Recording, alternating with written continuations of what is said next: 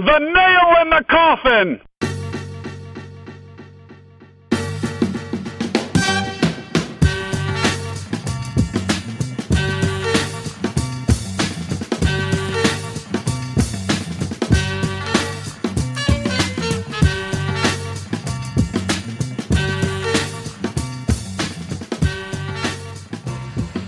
Welcome to the Nail in the Coffin, episode number 31. I am Tom Valentino, flying solo as we record on Saturday night, a night removed from the Cavs clinching the Eastern Conference title with a Game 6 win at Toronto. We don't know who we will see from the West, however, because Golden State just forced a game seven in their series after winning in Oklahoma City tonight. Either way, though, uh, Travis and I are working on putting together a big uh, NBA Finals preview episode, and we already have some guests lined up for that. Uh, it should be a good one. Look forward to drop either Tuesday or Wednesday. In the meantime, though, uh, we're going to shift gears. The Akron Rubber Ducks celebrated Happy Gilmore Night, and as part of their festivities, they brought in actor Christopher McDonald, Shooter McGavin himself, to throw out the first pitch and uh, meet with some fans. I made a trip down to Canal Park tonight with our old pal Mark Podolski from the News Herald, and the two of us got a chance to talk with McDonald. I got to tell you, Poto and I had a lot of fun with this, and uh, I think you're going to enjoy the interview. So, with that in mind, uh, here's Shooter.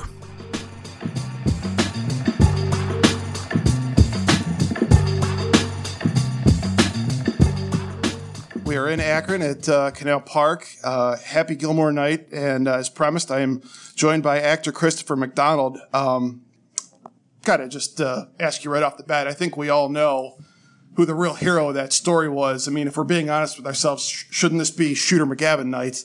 It should be Shooter McGavin night. Very well said, sir. Um, the movie was called Happy Gilmore. For some reason, I didn't get a chance to win, but uh, in, in real life, watch out.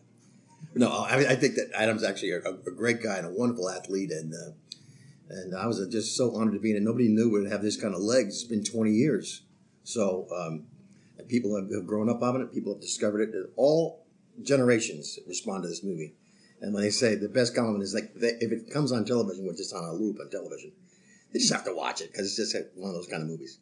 Very quotable, you know that was what I was going to ask you. Like, either when you were reading the script for the first time, or you're in production, or at any point, did you get any kind of an inkling like this thing's really awesome and this could really turn into something uh, huge at some point and, and get this kind of a cult following?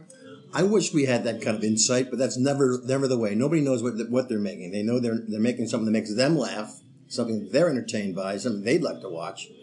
But to have it resonate like, like it has in over these last twenty years is that's a gift, man. That is that's um, a gift that keeps on giving. You like it.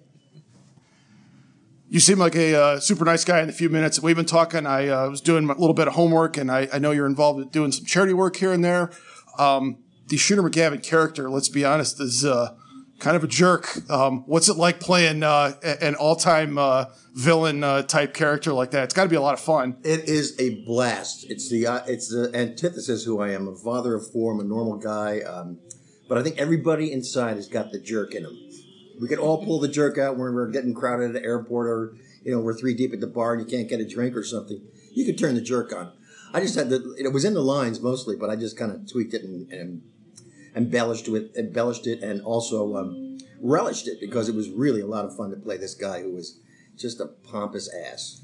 hey, Chris, I wanted to ask you about that. You know, when you had the script in front of you and you're dealing with your director, did they give you a leeway to sort of ad lib and maybe mold this character into how maybe you saw it best with your personality involved? Well, that's a good question. A lot of movies are allowed giving that they're giving that leeway, and I would say they didn't frown on it, but they also were very funny guys. Judd Apatow wrote this thing with Adam, and and uh, I want to tell you, he's um you know he's iconic now in, in in the world of comedy. So it's pretty much on the page, but of course we ad lib because we're making trying to make each other laugh. For example, once when I was signing the uh, the uh, the young girl's breast.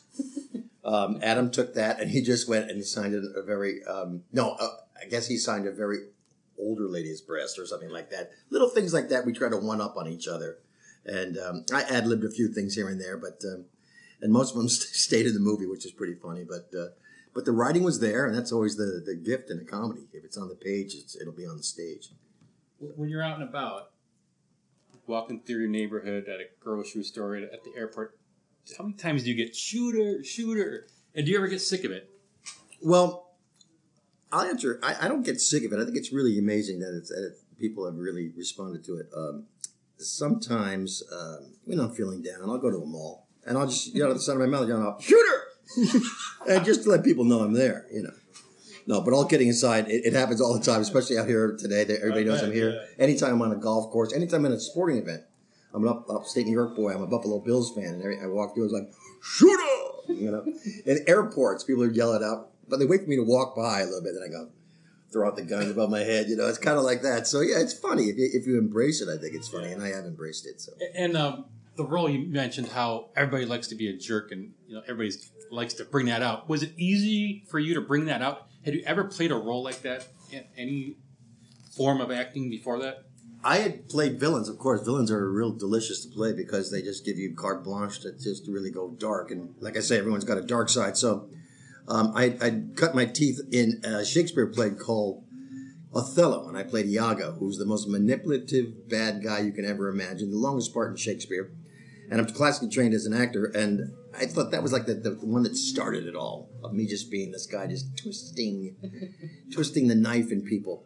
And um, but I never, you know, I just didn't think. But I, to this day, I think people say I'm like one of the top two or three uh, comedic villains ever. So, and that's in large part due to to uh, Do you like Gilmore. that? Do you like that moniker, that role? Hey, it's top top of the heap. I'll take it. sure, typecast me. I don't care. Yeah, I was going to say. So, I mean, you've obviously gotten to enjoy the legacy of the Shooter McGavin character, but at the same time, I know you've had a lot of variety, and you've been like super busy over the last twenty years. Obviously, you've been uh, one role after another. Um, do you kind of feel like you got the best of both worlds, being able to um, do all these different things, and at the same time, still kind of uh, carry that legacy with you? There's two great things about um, about working all the time. First of all, I think is it's an working hard and working um, steady is is an is an honor actually to, to to people really want you to do it. And there's there's something really my, my work ethic I got from my, my family. My father's a tremendous hard working guy.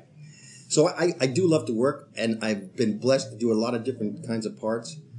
But um, the, the really interesting thing about it is that we never know what's going to be. We always hope for something the best. So I, I, I guess if you have, if I've, I've done hundred plus movies, I guess about you know, fifteen of them are really good.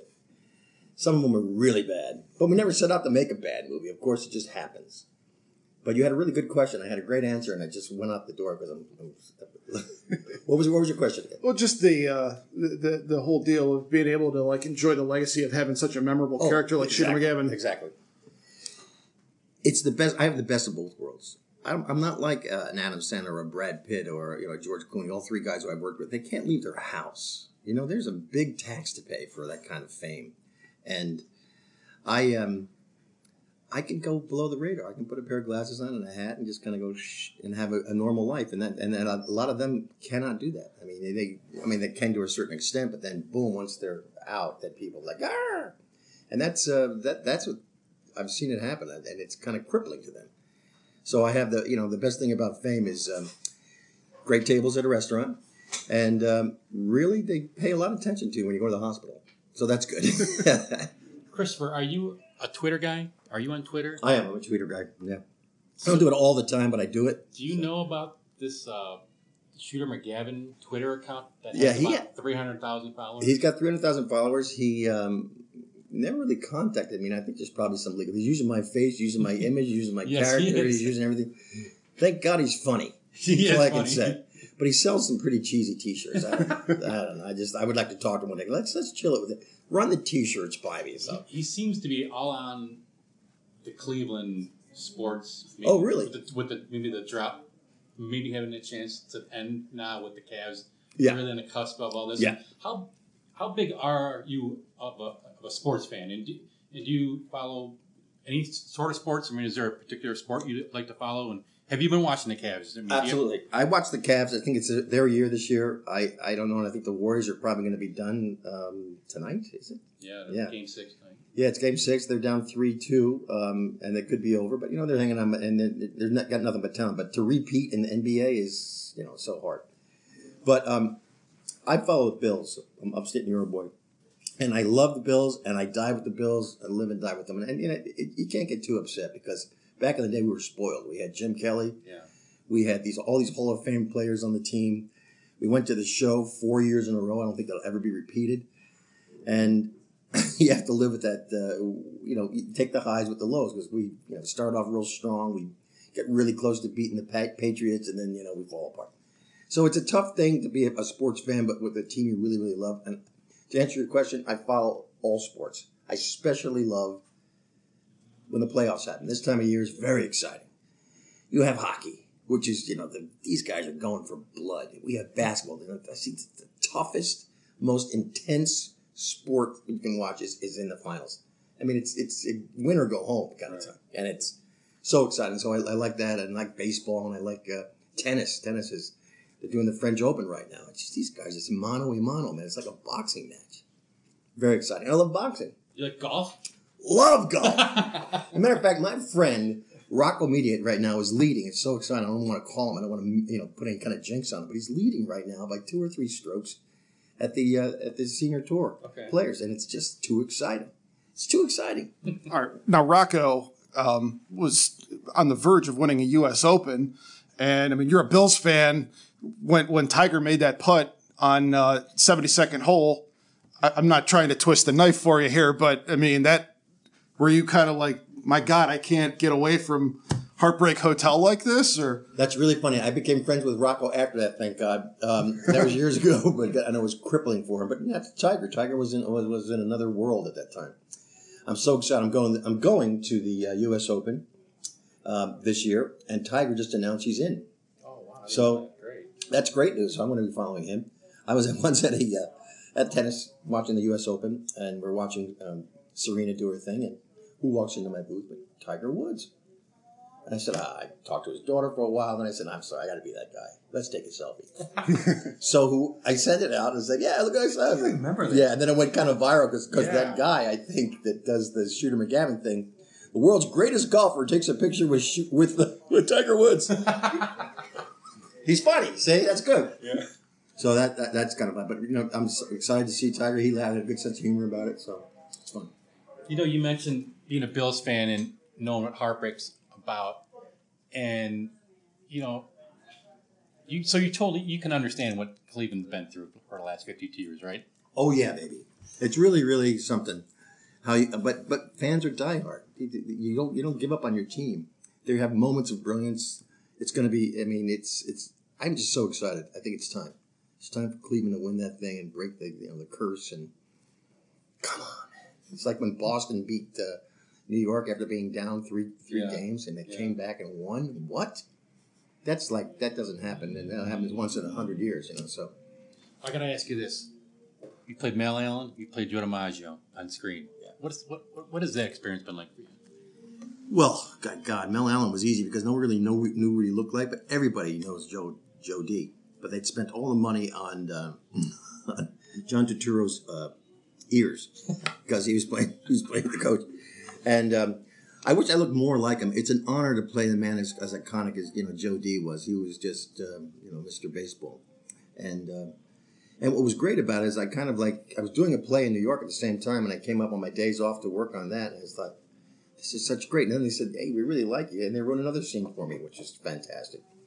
It's a great honor. People, uh, all sports fans love those kind of movies. 61 was a, was a huge hit, and The Bronx was Burning was a great miniseries Love on HBO. series. And, and you work with all these great character actors that you know and love and become friends with after it. It's just a, just a win-win for everybody.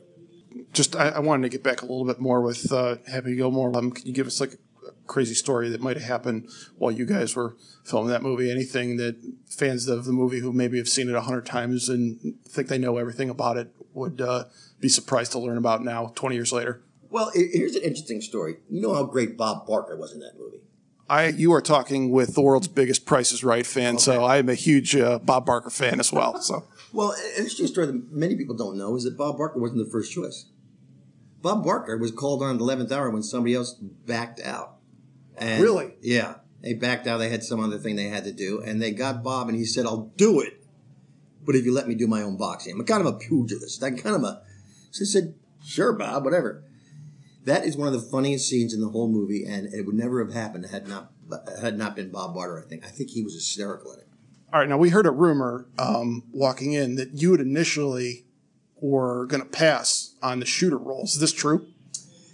Uh, whew, glad I didn't. But yes, that is true. I was just I just finished a film in Vancouver, and that's where they're shooting this. And I ran into the director. He said, Dennis Dugan. He said, Chris, oh my God, this is perfect for you.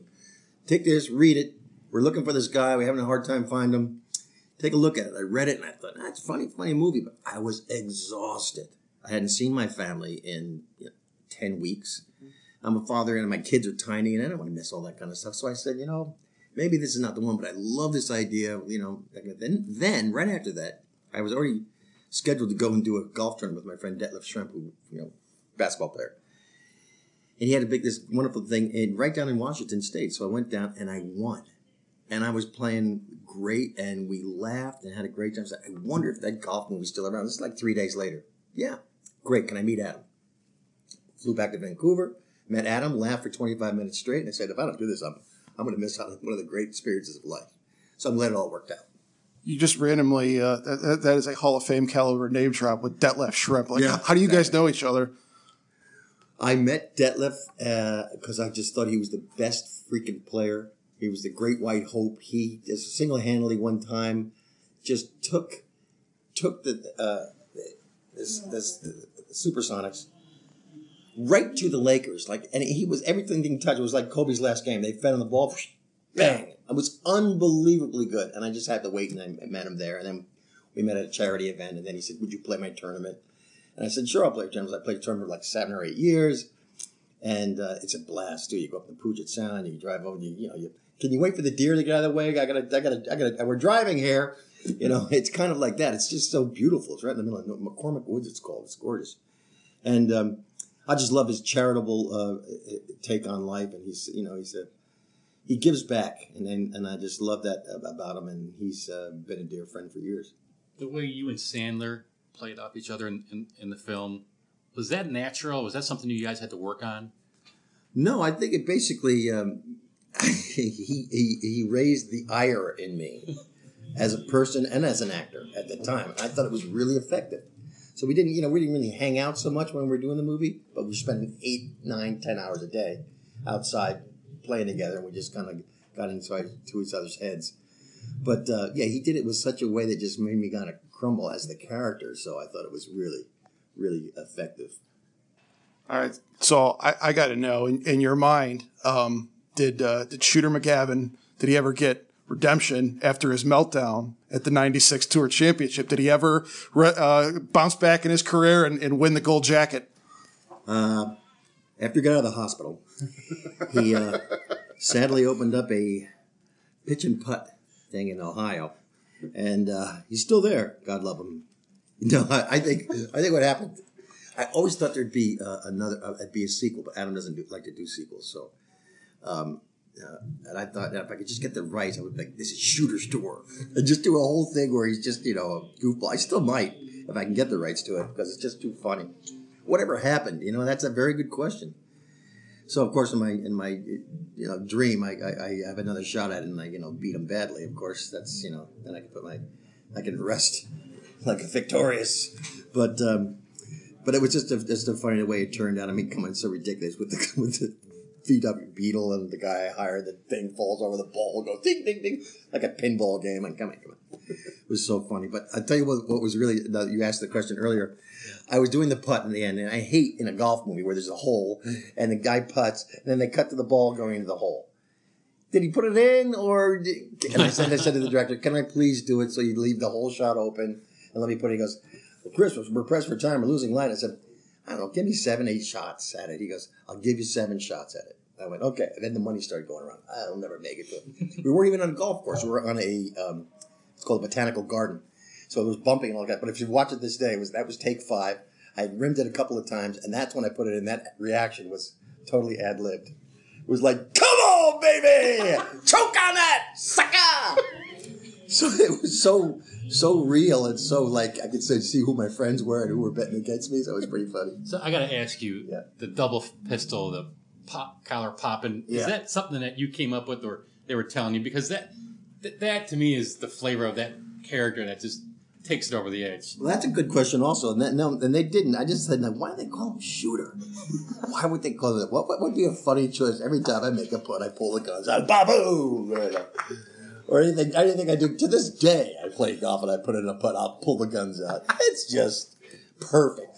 And then the, all that kind of stuff was just me dancing and goofing around with grandma and you know going to a happy place. Know? So that, that was just you being yourself, right? Yeah, just yeah, just you know, just adding whatever it was to it.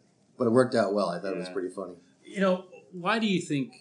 You probably get asked this a million times, but 20 years later, th- th- that film is just like you said. When it's on, you just got to watch it because it's just so many chuckles, so many hilarious moments.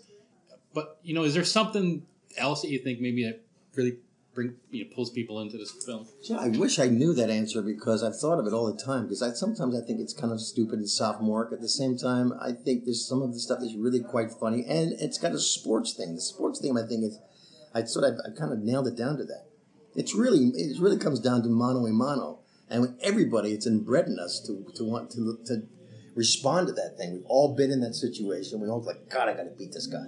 God, I got to. So this is just amped up a little bit higher. That's the only thing I can really ex- explain and the redemption he has that gets his grandma's house back and that kind of stuff. But that's we've seen that in every movie. But but I think that it's the it's the strong thing that keeps it really really going um, gangbusters is uh, you know Chubbs and, and the whole training of the guy to get become oh look cooking pot oh you know that kind of stuff. That it's funny at the same time. It's it's what you would do. You'd really kind of put the time in so you could. Uh, you could beat the other guy, your nemesis, and that's what it turned out to be. I got to ask you one question about one of my favorite movies of all time, Quiz Show. What was that experience like?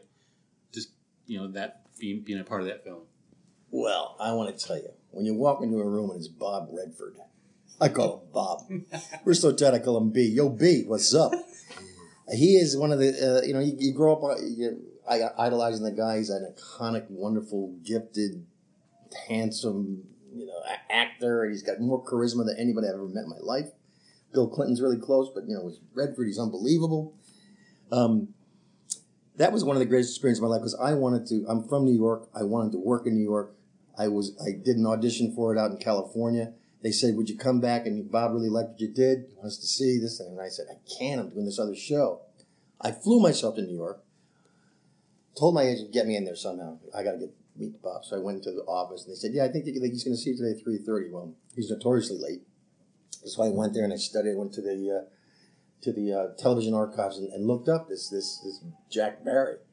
I remember him from Joker, Joker, Joker, but I never saw him do the show. So I watched him do the show, and I kind of took what I could could without mimicking him, but more of what the period of the style of the show was. And I, I could do it. I knew I could do it. So I walked in. Redford finally came in late, and he goes, "Chris, come step in my office." And he's, I went right by the place with the audition. I just said, "Wow, this is interesting." He says, "I don't have a problem. You're going to be our Jack Barry."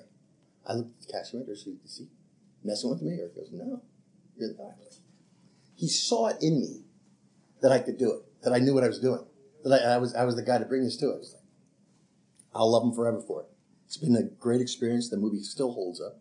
Absolutely. It's true to life. I mean, I, I go back to my college, uh, Hobart Wood Smith College, upstate New York, and the um, the film um, professor has me come and speak about it because they show it every year and how that it was the end of innocence in America. It was really about something. It had wonderful actors. I remember hanging out with Ralph Fiennes in the beginning. Nobody knew who he was. Everybody wanted his part, Charles Van Doren. But they got this English guy. I went, well, I don't know. He must have something. I don't know. But, you know. So we hung out because the first three weeks of the movie was just us playing the game, 21. And we would go out, and he like, a guy like the party. So I'd go out with him, we, and no one knew who he was. Then a little thing called Schindler's List opened a week later, Oh yeah. and the world changed. And I saw it happen. He was a he was a magnet for not only like you know hot chicks and everything, but just for for everybody on who had seen the movie would turn and go, oh, that guy. I just saw like wow right in front of my eyes. It was amazing. So that was a great experience. Great movie. All right, so I told my wife that uh, I was going to be getting the chance to talk with you today. She's a huge fan of The Good Wife. Um, can you tell us anything, um, stories from uh, working on that show? And uh, I think that just wrapped up, right? They did seven years. It just wrapped up. Um, I was I was offered the part. I came in and I was um, having done a couple of good law shows. Playing a judge is one of the hardest things in the world to do because It's called block shooting. You have to shoot it where your light is. Everybody shoots. They shoot the whole thing, and it's lunchtime. And then you come back and you do a couple more things, and then we're going to turn it around, which takes an hour. Turn the lights around, go on this, and now we're shooting the judge. I've been doing it already now for seven hours, and now I've got to do it again with all the lights on me and everything like that, and everybody's dressed in their street clothes, ready to get the hell out of there because they have to do the same thing tomorrow. And I have reams of dialogue. And I thought, I don't know if I can get through this. It's just got a bum, bum, bum, bum. So I prayed to the thespian gods above, and uh, we got through it. And they just went, they cut it beautifully, and it turned out really, really well. And then I got that, that muscle going, and, and never it's never easy because it's legalese what you're doing. It's another language, like speaking Greek. Um, it's like medical jargon. It's really hard to say. But um, the guy was such a delicious character. He was just wasn't taking any any gruff, any any you're not cutting her any quarter at all. You know, the, the Alicia part played by Julianna Margulies was brilliant, and it was really a fun and fun experience. So they kept on writing more and more for me, and I did like I was supposed to do I think two or three, and I ended up doing seven or eight. We were talking about this a little bit before uh, the tape started rolling, but uh, you want to tell everybody uh, anything that uh, you're working on now? Anything we should be looking for here, uh, rest of 2016 and beyond? Matter of fact, I just got hired on a great movie. Uh, I mean, a great uh, Broadway show. I'm going to go back to Broadway with Nathan Lane and, and John Goodman, who I love, and and um, John Slattery, who I love and know from way back. I worked with Nathan a long time ago. We're going to do the front page, which is a classic 1920s newspaper, story, and I play uh, Jimmy Murphy, one of the the head writer for the uh, for the journal. It's going to be a blast. Going to be an event. It's going to be huge. It starts in September, opens October, goes to February in New York City on Broadway. And uh, just before that, I uh, just finished a movie called Wetlands, which is um, fantastic. It's a cop story. Play an Irish cop, go figure. And and we shot it down in Cape May, New Jersey, which was absolutely beautiful in the off season.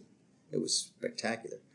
And then right now, I'm just doing a lot of family stuff, and I'm here at the beautiful stadium watching the Rubber Ducks play, and uh, and I'll just kind of uh, do all the things that you can't do when you're working on a play, like have a life. So I'm, doing all that fun stuff now and get it my, out of my system before I can go back and like you check in. You're you're like a monk. You go to work. Your event of your day is the is the show. Wednesdays and Saturdays where you do two shows. That's their whole day. That's it. You just stay at the theater. But it's such a joy that that it's the best time for an actor because it's curtain up. There's no take two. There's no redos. There's nothing. It's basically do it and it's uh, when you can hear the a pin drop in the theater and you, have the next line, it's wonderful. Where you make people laugh, gut laugh. It's just it's rare. And you have a new you have a new uh, um, cast member every night because the audience is always different. Audience, new audience comes in, some really really get it, and some just sit really quietly on their hands, and then they go crazy at the end. So you never know. That sounds awesome. Uh, good luck with everything Thank you. there. Appreciate it. I think uh, Shooters Public is uh, waiting, so we're going to wrap up here. But uh, Christopher McDonald, thank you so much. This has been awesome. My pleasure. Thank you. It was a lot of fun talking to you.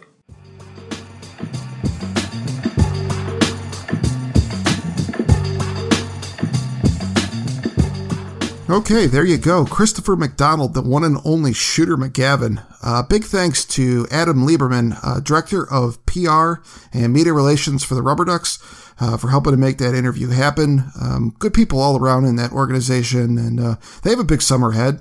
Going to be hosting the Eastern League All Star Game for the first time ever in July, and uh, it was also good to see uh, Mark Podolski again. You could check out his column um, from our chat with uh, Christopher McDonald. Um, it's going to appear in the News Herald. I believe it's going to be online at uh, news-herald.com on uh, Sunday, and then in print on Monday. Uh, so uh, be sure to uh, check that out as well. As for us, you can uh, catch up on all of our episodes on our website, thenailpodcast.com. And of course, you can subscribe to our show on iTunes, Stitcher, and Google Play Music. As I mentioned earlier, we will be back this week with a mega Cavs NBA Finals preview podcast. My illustrious co-host Travis Yulee will be back in the saddle, and we've got a couple guests. We hope you check that out. Until then, this has been The Nail in the Coffin. I am Tom Valentino, and we will talk to you again soon.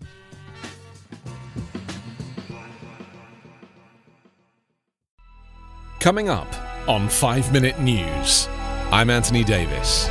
You might think it's partisan because maybe it's critical of one side or the other, but it's not. It's just the truth. And I think that's also something that's kind of unusual for Americans listening to the radio or to podcasts because the news landscape in the States has been so partisan for so many decades. So, five minute news is verified, truthful, independent, unbiased, and essential world news daily.